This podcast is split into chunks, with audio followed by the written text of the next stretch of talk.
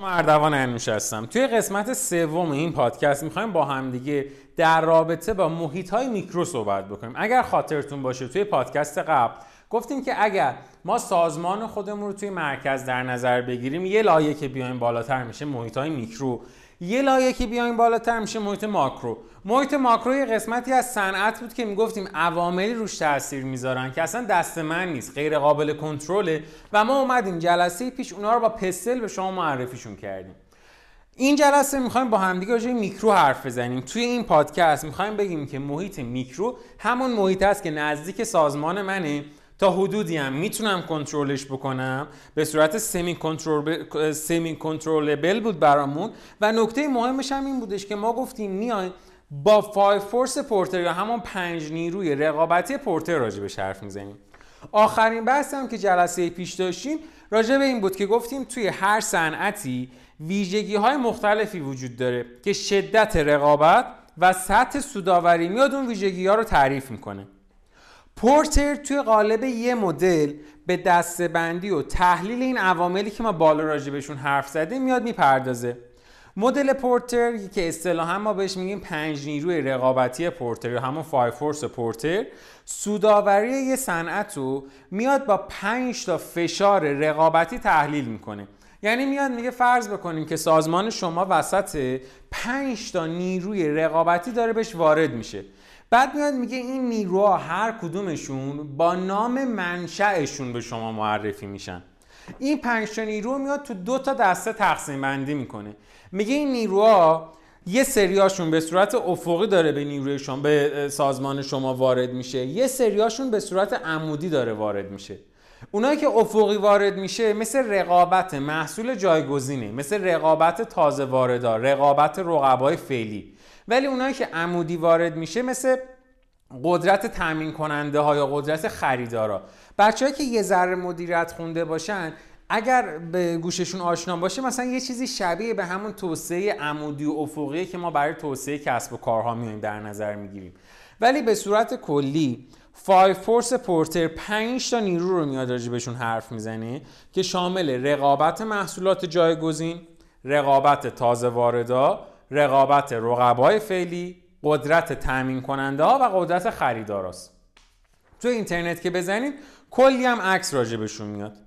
به صورت کلی اگر بخوام یه بار بهتون نشون بدیم مثلا تهدید تازه واردا تهدید تازه واردا یعنی آقا تو این صنعته که من دارم کار می‌کنم چقدر این صنعت بازه برای اینی که آدمای جدید بخوان هر روز واردش بشن که مثلا به خاطر اینستاگرام توی صنعت مد و فشن این اتفاق زیاده. قدیما که اینستاگرام نبود ما می‌گفتیم تهدید تازه واردا کمتره. چرا کمتر بود؟ برای اینکه اگه یکی می‌خواست یه همچین کاری انجام بده باید می‌رفت اول از اتحادیه جواز می‌گرفت یا می‌رفت تو انجمن سنفی بعد بعد می‌تونست مغازه بزنه بعد جواز کسب می‌گرفت به خاطر هزینه ها و اجاره و بحث فروشنده.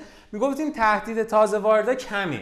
ولی الان میگیم تهدید تازه وارد خیلی زیاده. من اومدم مثلا یه مغازه گرفتم. به فرض توی پالادیوم دارم ماهی مثلا 5 میلیون تومن اجاره میدم و به سختی میفروشم. بعد حداقل حقوق پرسنلم رو بدم بیمهشون بکنم. کلی اتفاقاتی از این دست دارم. شارژ واحدم و چیزایی مثل این. بعد یه نفری میاد میگه که من کلا یه خیاط دارم یه طراح. همین. بیمهشون هم نمی‌کنم.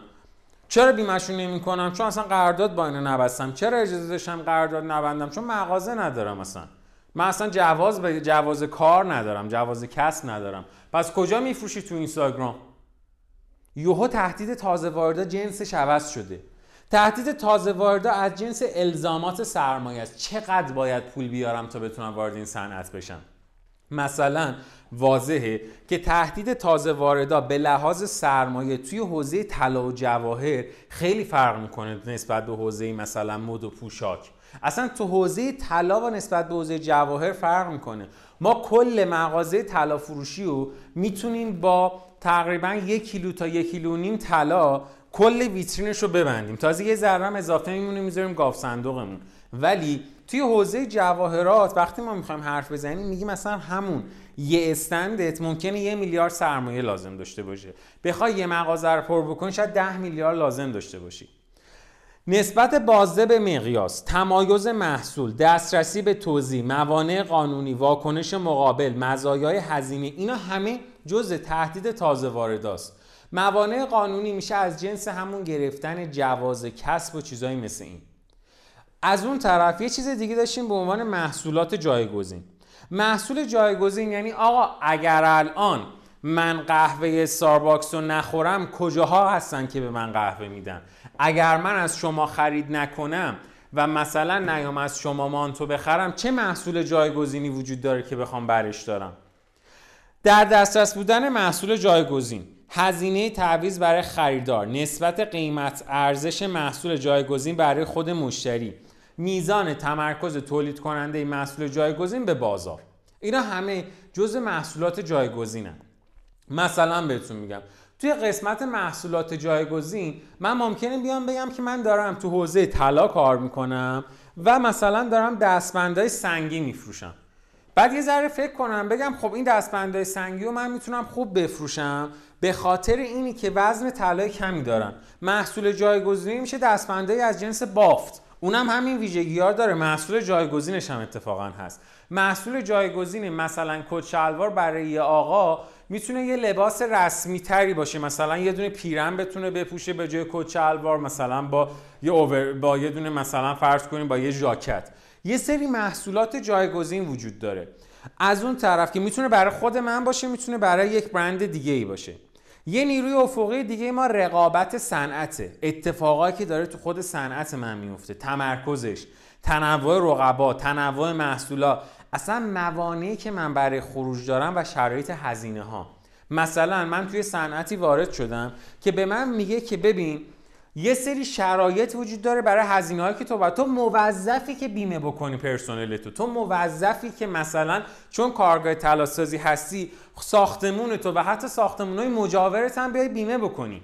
موظفی چون کارگاه تلاسازی زدی یعنی اصلا نمی‌تونی بگی نمی‌خوام این کار بکنم وظیفته که انجامش بدی الزام قانونیه که انجامش بدی.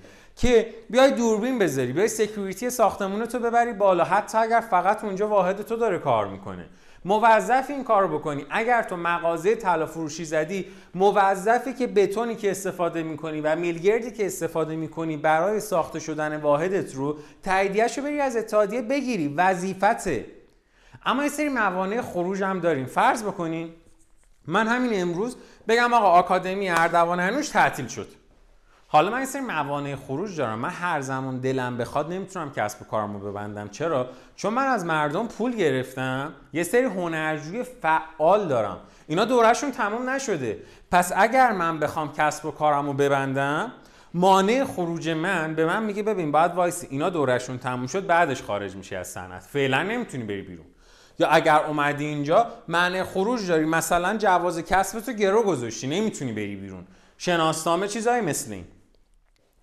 از اون طرف دو تا نیروی عمودی هم ما داریم. یکیش فشاریه که تامین کننده ها به ما میارن. حساسیت قیمت خریدار اندازه و تمرکز تامین کننده ها هزینه تعویض چیز تامین کنندگان اطلاعات تامین کنندگان توانایی تامین کنندگان برای حرکت داشتن رو به جلو.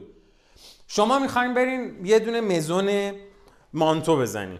یه خانه مد کوچیک می‌خواین برای خودتون درست بکنین.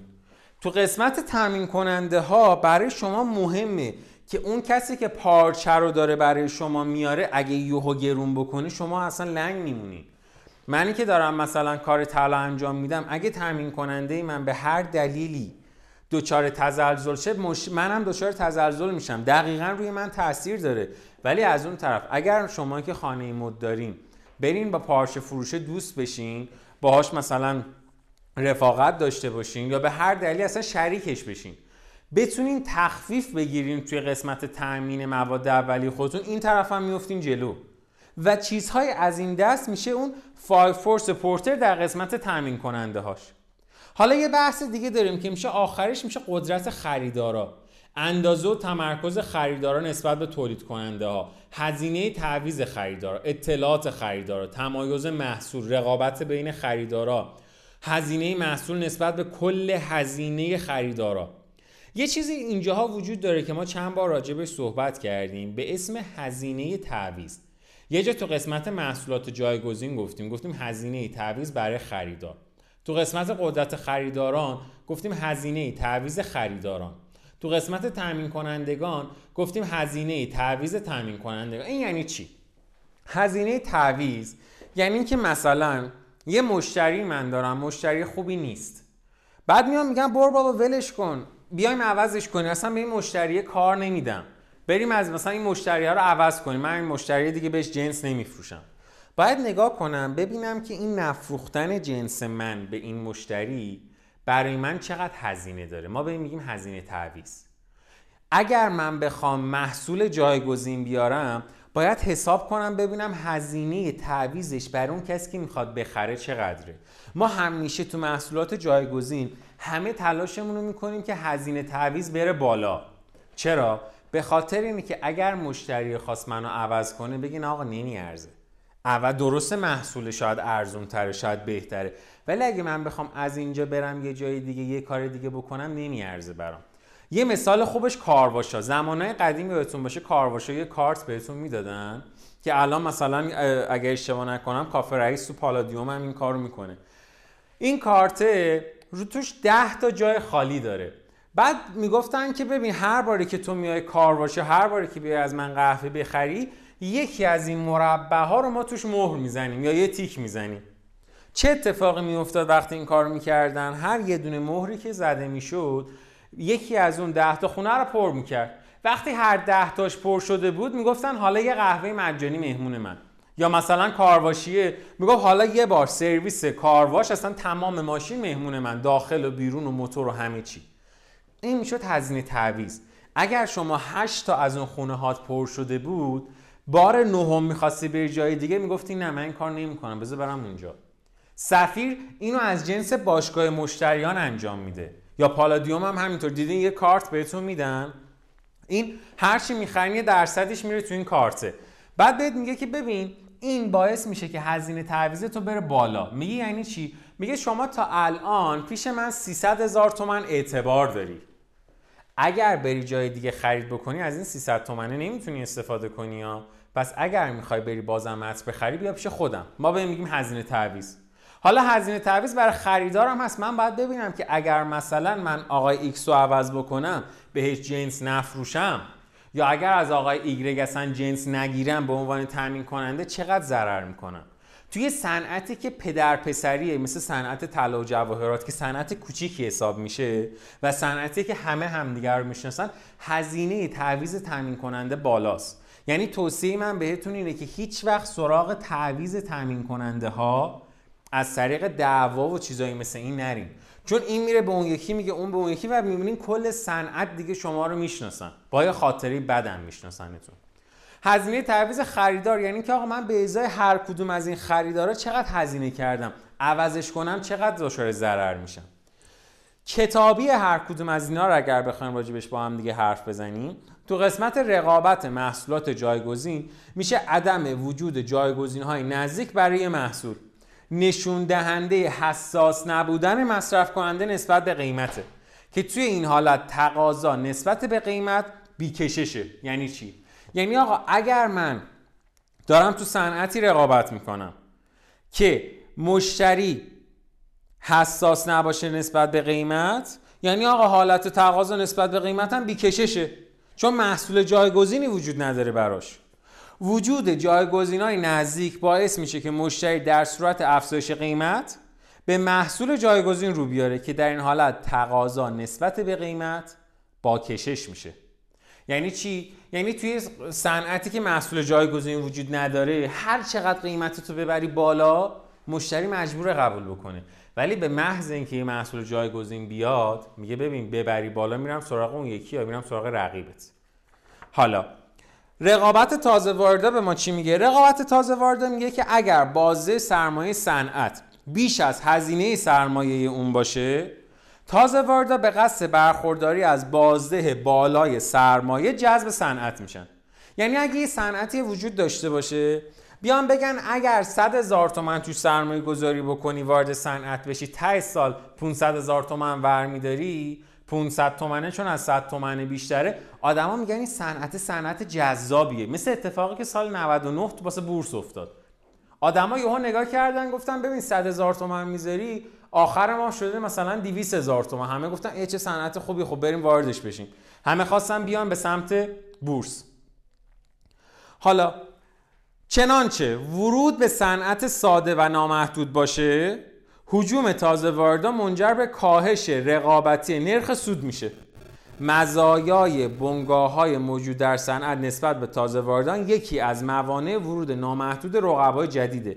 الزامات سرمایه صرف جویی ناشی از مقیاس هزینه از می‌خوام مزایای هزینه واحد تمایز محصول دسترسی به کانال های توزیع و موانع دولتی و قانونی و دمپینگ قیمت مهمترین موانع ورود تازه وارداست اصلا همه اینا که داریم میگیم یکی از دلایل اصلیه که باعث شده تا انجمنها اتحادیه ها به وجود بیان.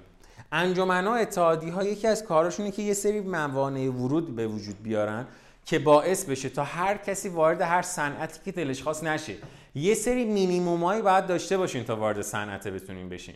یه وقتایی هست یه صنعتی اینقدر بزرگه مثل حوزه لبنیات. شما اصلا ورودتون بهش بی‌معنیه با سرمایه کم.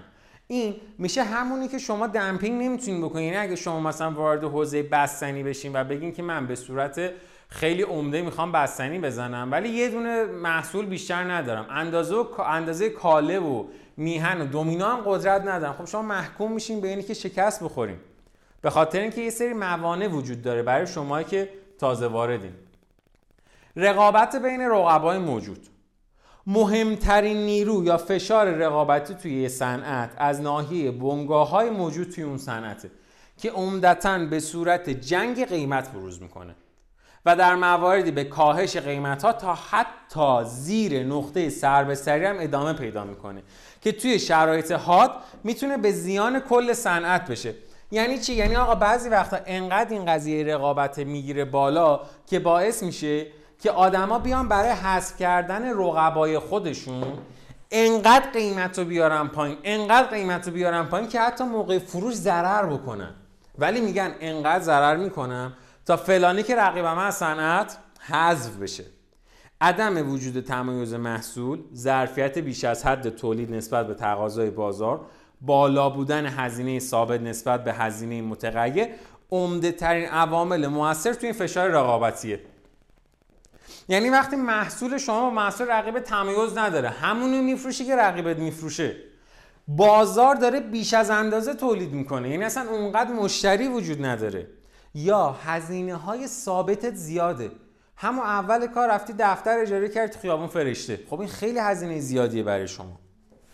بحث بعدی میشه قدرت چونه زنی تحمین کننده تحلیل عوامل اثرگذار بر قدرت چانه زنی تامین کنندگان همان عوامل موثر بر قدرت چانه زنی خریدارانه که در اون جای خریداران و بنگاه با بنگاه تامین کننده عوض شده.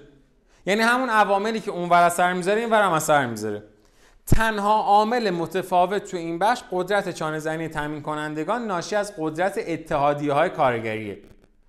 بازه سرمایه گذاری در اون گروه از صنایع توی امریکا که در اونها بیش از 60 درصد کارگران عضو اتحادیه هستن به میزان 5 درصد کمتر از صنایعی که کمتر 35 درصد کارکنانشون عضو اتحادیه این چی داره میگه؟ این داره میگه که یه تحقیقی انجام شده توی امریکا. بعد این تحقیق خیلی جالب بوده. گفته که ببین صنعتایی که آدما مجبور بودن و ملزم بودن به اینی که از کارگرهای استفاده بکنن که عضو اتحادیه های کارگری بودن 5 درصد نسبت به اونایی که عضو این اتحادیه ها نبودن بازه کمتری داشتن. یه جورایی داره به من میگه که آقا خیلی وقتا قدرت چونه زنی که تامین کننده های تو دارن تامین کننده ها رو بعضی وقتا ما از جنس پارچه فروش می‌بینیم. بعضی وقتا حتی درون سازمان خودمون از جنس منابع انسانیمون می‌بینیم. این داره میگه که ببین قدرت این چونه زنی خیلی داره اهمیت پیدا می‌کنه. مثل همین قدرت چونه زنی ما تو خریدار هم داریم. تو قدرت چانه زنی خریدار ما میگیم که توی هر دو تا بازار ورودی و خروجی یه صنعت مبادله ها برای خریداران و فروشندگان ارزش آفرینی می‌کنن که نحوه تقسیم این ارزش به قدرت اقتصادی نسبی اونها بستگی داره. میزان قدرت اقتصادی یا همون قدرت خرید مشتریان بنگاه ها به دو تا گروه تقسیم میشه. حساسیت قیمتی خریدار و قدرت چونه زنی نسبی اونها. حساسیت قیمتی خریدار یعنی چی؟ یعنی آقا نسبت به قیمت اعلامی فروشنده در صورت عدم وجود تمایز توی محصول چقدر می‌تونه با من چونه بزنه؟ در صورت اهمیت زیاد ماهیت کیفیت محصول یا خدمات به قدرت چانه‌زنی کمتر خریدار منجر میشه. اگه من یه محصولی دارم می‌ذارم که عینش و برند ایکس هم داره موفقیت من در فروش بسته به این داره که اون خریداره چقدر بلده با من چونه بزنه.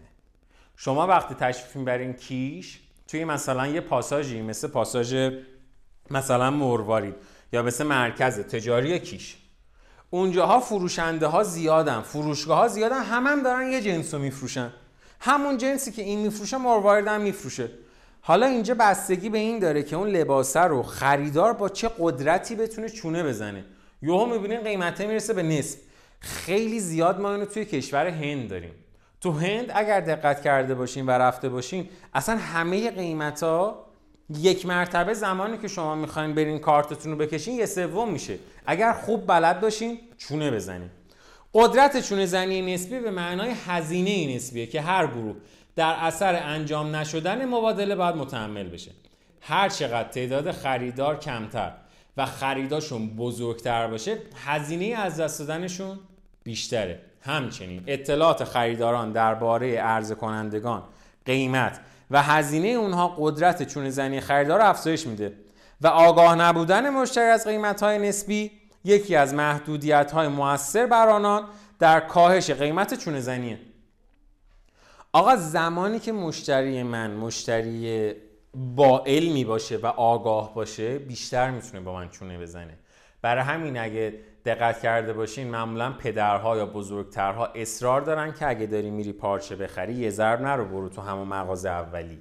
برو ده جا رو بپرس از یازدهمی بخر. برو وقتی می‌خوای خرید کنی یه سری اطلاعات داشته باشی. حالا یه چیز جذاب دیگه هم داره به خود من به عنوان یه بنگاه اقتصادی به عنوان مزوندار میگه. میگه ببین اون خریدارت که یه سبد خرید بزرگ داره یعنی وقتی میره دم صندوق یوهو ده میلیون کارت می‌کشه رو از دست نده. اون اگر قراره یعنی خیلی مواظبش باش. بین از دست دادن آقای X و آقای Y که یکیشون ده میلیون سبد خریدشه یکیشون یک میلیون سبد خریدشه اینجوری نگاه نکن که اگه هر کدوم از دست بدم من یه مشتری ما از دست دادم. اونی که سبد خرید بزرگتر داره هزینه تعویض بالاتری هم برای شما داره. باید بیشتر مواظبش باشیم به صورت کلی چارچوب پنج نیروی رقابتی پورتر سوداوری یه صنعت رو به تحلیل ساختار در اون صنعت از منظر رقابت نگاه می‌کنه. یعنی فای فورس پورتر میاد میگه آقا تو محیط میکرو من از دید رقابت بین خودم و رقبام میام میسنجم. من همیشه شکست نمی‌خورم به خاطر اینی که در دنیای بزرگ بیرونی ما در محیط ماکروی اتفاق وحشتناکی افتاده. بعضی وقتا رقیبه منو می‌زنه. فورس پورتر دقیقا از دید رقیب نگاش می‌کنه. میگه آقا این ساختار یه مدل ساده است ولی قوی. برای شناسایی ویژگی های مهم ساختار صنعت و پیشبینی اتفاقاتی که می‌خواد توش بیفته. اساس رویکرد پورتر یه پیشبینی بر نحوه تاثیرگذاری تغییر ساختار صنعت و سوداوری من. تحلیل صنعت از منشأ مدل پورتر باعث این میشه که من بتونم یک چیز فوق العاده مهم رو به دست بیارم که اولین قدم برای من که وایسم بگم مزیت رقابتی من تو این صنعت اینه. اونم اسمش هست کی؟ سکسس فاکتور یا همون KSF عوامل کلیدی موفقیت. عوامل کلیدی موفقیت یعنی چی؟ ببین ما به عنوان مشاور یک کسب و کار وقتی که می‌خوایم به این با آدم مشاوره بدیم میگیم که بیا اول نگاه بکنیم ببینیم سازمان چیه. شروع می‌کنیم راجع به سازمانش حرف زدن و توضیح دادن و ما اولین چیزی که نگاه می‌کنیم خود سازمانه نیست خود بنگاهه نیست خود مزونه نیست. اولین چیزی که ما میریم نگاه می‌کنیم میگیم بذار برم ببینم صنعتتون چجوریه. یه ذره با صنعت آشنا بشم. یه ذره برام بگو ببینم چه اتفاقی داره تو صنعت شما میفته یه ذره برام بگو ببینم که اصلا فرم کسب و کار بقیه چجوریه. حالا از رقیبات برام بگو. ما تو جلسه های مشاوره بدون اینکه فرد مقابلمون متوجه بشه اول از محیط ماکرو شروع می‌کنیم پستل اون صنعت رو در میاریم. بعد وارد محیط میکرو میشیم. وقتی وارد محیط میکرو شدیم در اصل ما داریم فایل فورس پورترش رو در میاریم. از کنار هم قرار دادن پستل و پورتر ما به KSF می‌رسیم. یا همون عوامل کلیدی موفقیت توی این صنعته. یعنی ما می‌فهمیم که حالا اگر این آقایی که اینجا پیش من اومده جلسه مشاوره بخواد موفق شه باید این KSF رو داشته باشه. حالا که راجع به KSF فهمیدیم ده تا مثلا عامل میشه. میام بهش میگم حالا بیا ببینم تو خودت چجوری هستی؟ که ببینم کدوم یکی از این ده تا عامله به دردت می‌خوره. پس این پادکست یکی از مهمترین پادکست های ماه چون داره راجع به عوامل موفقیت حرف یعنی دقیقا مستقیما اشاره می‌کنه. میگه باید چیکار کنی که موفقیت بشی؟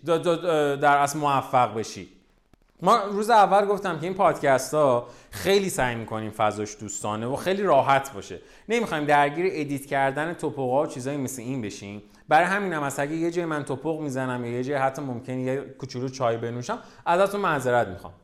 پس در نتیجه ما می‌رسیم به KSF ی که این KSF حاصل تحلیل PESTEL بود و پورتر. عوامل کلیدی موفقیت صنعت عوامل درون محیط صنعتن که بر عملکرد بهتر بنگاه نسبت به رقبا تاثیر می‌ذارن. آقا یه سوالی همین الان. KSF برند کیا دوریس و مثلا برند علاقمند یعنی یکیه؟ بله. خیلی چیز جذابیه ها KSF برای همه اینا یکیه. حالا بر اساس اینکه خود کیا چی داره خود دوریس چی داره خود علاقمند چی داره ما از بین این KSF ها انتخاب می‌کنیم و روی یکیشون تمرکز می‌کنیم. برای همین هم هستش که خیلی وقتا می‌بینین یه سری از افراد مشاور تخصصی حوزه طلا و جواهرات میشن مثل من. یا خیلی از افراد مشاور تخصصی حوزه فشن میشن. خیلی از افراد مشاور تخصصی حوزه غذا میشن. علتش چیه؟ علتش اینه که ما KSF های توی صنعت رو شناسایی کردیم.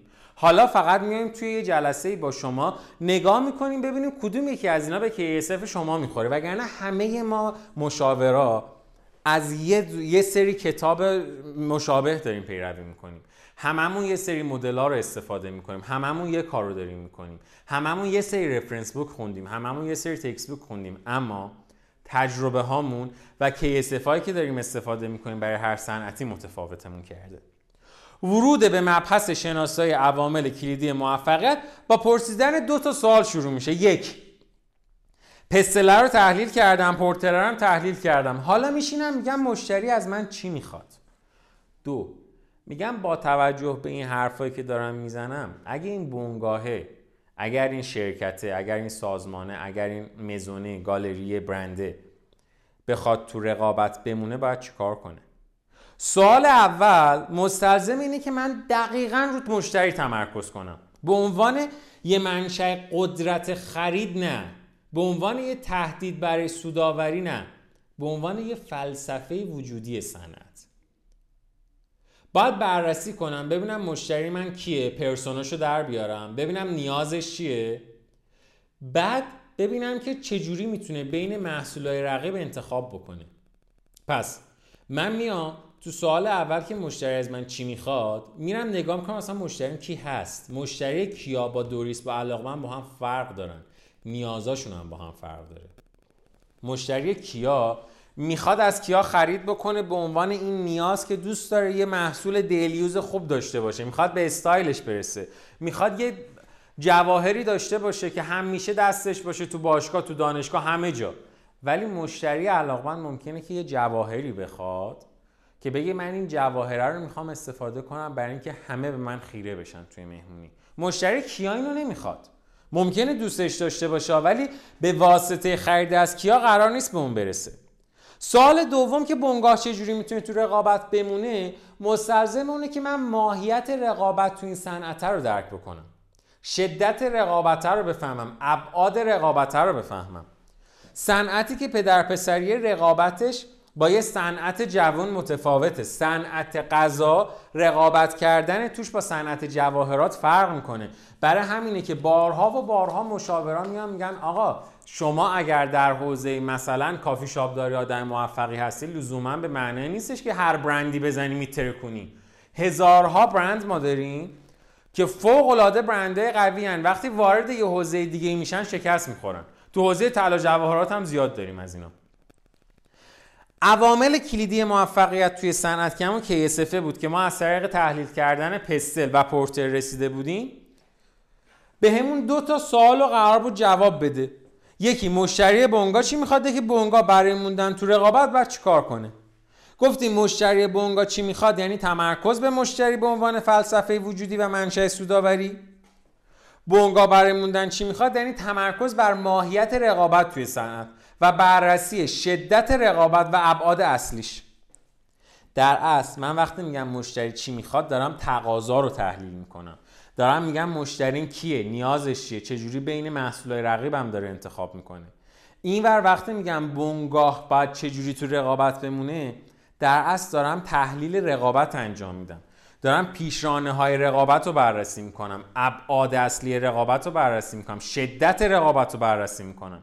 دارم به این فکر می‌کنم که بنگاهه چجوری می‌تونه یه جایگاه بهتری به دست بیاره؟ اینا همشون کنار هم دیگه. میشه اینی که من بفهمم بین اون کیسف که بالا انتخاب کردم و در آوردم کدوم به درد من می‌خوره؟ شاید یه ذره الان براتون عجیب باشه. مثلا آقا توی حوزه پوشاک تو حوزه مد حوزه پوشاک می‌شود صنعت مد. عوامل کلیدی موفقیت مشتری چی می‌خواد و بنگاه چه جوری باید بمونه رو می‌خوایم با هم بررسی کنیم. آقا مشتری چی می‌خواد یعنی تحلیل تقاضا دیگه. همیشه مشتری تو حوزه مد از من چی می‌خواد؟ تا حالا به این سوال فکر کردیم؟ از من تنوع می‌خواد برند می‌خواد استایل می‌خواد انحصار می‌خواد کوالیتی یا کیفیت می‌خواد. و خیلی وقتا مشتری من نسبت به قیمت حساسیت داره. حالا بسته به پرسونای مشتری من ممکنه حساسیت رو بالا بودن باشه خیلی وقتا رو پایین بودنه. من به مشتری آقای علاقمند به مشتری مثلا بربری در ایران جنس ارزونشون بدم رد می‌کنه. میگه یعنی چی؟ من یه جنس خوب می‌خوام و گرون. حالا بونگاه چه جوری می‌تونه تو این رقابت بمونه؟ تو رقابت که مشتریش تنوع می‌خواد برند می‌خواد استایل می‌خواد انحصار می‌خواد. اگر بخواد بونگاه تو این رقابت بمونه باید بتونه موانع کم ورود و خروج داشته باشه. یعنی واردات اگه می‌خواد انجام بده اگه می‌خواد از صنعت خارج بشه باید بتونه. واردات یعنی چی؟ یعنی آقا اگر من برم 5 تا پیرم بیارم وقتی مد شده بتونم سریع بیارم. نرم الان تقاضا بدم سال بعد اون پیرنا رو به من بدن. از اون طرف موانع خروج هم مهمه. پیرنه رو دستم باد کرد می‌خوام چیکارش بکنم؟ دو تمرکز پایین فروشنده. سه قدرت خرید زنجیره های خورده فروشی. و بعد شبیه سازی سریع یعنی آقا اتفاقی که داره میفته رو بتونه شبیه سازی بکنه. Burberry Louis Vuitton تمام trend های روز دنیا تغییر کردن lifestyle همه اینا تحلیل رقابته. همه اینا جز عواملی که اینجا برای ما اهمیت دارن. اما اینا رو که کنار هم بذارم می‌رسن به KSF ی آقا ترکیب تمایز با کاهش هزینه. هزینه تو بیار پایین ولی از اون طرف چی کار بکن؟ تمایز ایجاد کن. تمایز بر اساس سبک و شهرت. کیفیت و سرعت زیاد توی پاسخگویی در برابر مدهای در حال تغییر. برند. تمرکز بر تولید تو کشورهای با دستمزد پایین کاری که خیلی از برندهای دنیا می‌کنن. میرن توی ترکیه میسا... چیز می‌کنن. تولید پوشاک انجام میدن یا میرن توی مثلا چین این کار انجام میدن. چند تا برند طلا فروشی داریم که طلاشون رو برای طراحی ساخت و خرید سنگ میرن از کشورهای مثل هنگ کنگ و تایلند و کشور ترکیه استفاده می‌کنن. چون دستمزد پایینتره. چون راحتتر می‌تونه سنگ رو بخره. خود برند استفاده کردن از برند تا اینا میشن KSF KSF چجوری به دست اومده از رو هوا نه. من مشاور وقتی KSF می‌خوام به دست بیارم محیط ماکرو رو تحلیل کردم. به وسیله PESTEL. محیط میکرو رو تحلیل کردم به وسیله Five Force پورتر. رسیدن به اینه که مشتریا چی می‌خوان؟ رسیدن به اینی که چجوری تو بنگاه بتونه رقابت بکنه. همه رو با همدیگه ترکیبشون رسیدن به عوامل کلیدی موفقیت. حالا اینجا جاییه که من می‌تونم بگم که از اینجا به بعد کار من مشاور داره شروع میشه. تا قبلش من مشاور یا شمایی که دارین راجع برند خودتون صحبت می‌کنین کارمون فقط تحلیل کردن بود. حالا از اینجا به بعد میگم ببین عواملی که می‌تونه تو رو موفقت بکنه ایناست. بیا حالا نگاه بکنم ببینم resource های تو چیه؟ capability های تو چیه؟ تو چه منابعی داری؟ چه قابلیت هایی داری؟ اینا با همدیگه متفاوتن. ممکنه شما یه سری منابع داشته باشین بگیم مثلا من human resource خیلی خوبی دارم من یه منابع تامین مالی خیلی خوبی دارن یا از اون طرف بیایم و بگین آقا من یه قابلیت های خیلی خوبی دارم. روی اونا می‌تونیم مثلا سرمایه گذاری بکنیم. من این قابلیت رو دارم که به راحتی بتونم مثلا با آدما connect بشم بتونم با خارجی صحبت بکنم واردات داشته باشم. پس تا این اپیزود تا این پادکست ما اومدیم تمام صنعت رو با هم دیگه راجع بهشون صحبت کردیم. محیط ماکرو. محیط میکرو حالا می‌خوام بیام بگم آقا بیرون داره این اتفاقا میفته بیا ببینیم چیکار کنیم که بهتر کنیم. مرسی که تو این پادکست با ما بودین. امیدوارم که از این پادکست هم بتونین استفاده بکنین و حتما حتما سوالاتتون رو یا هر مسئله دیگه ای بود انتقاد یا پیشنهادی با ما در تماس باشین. مرسی ازتون.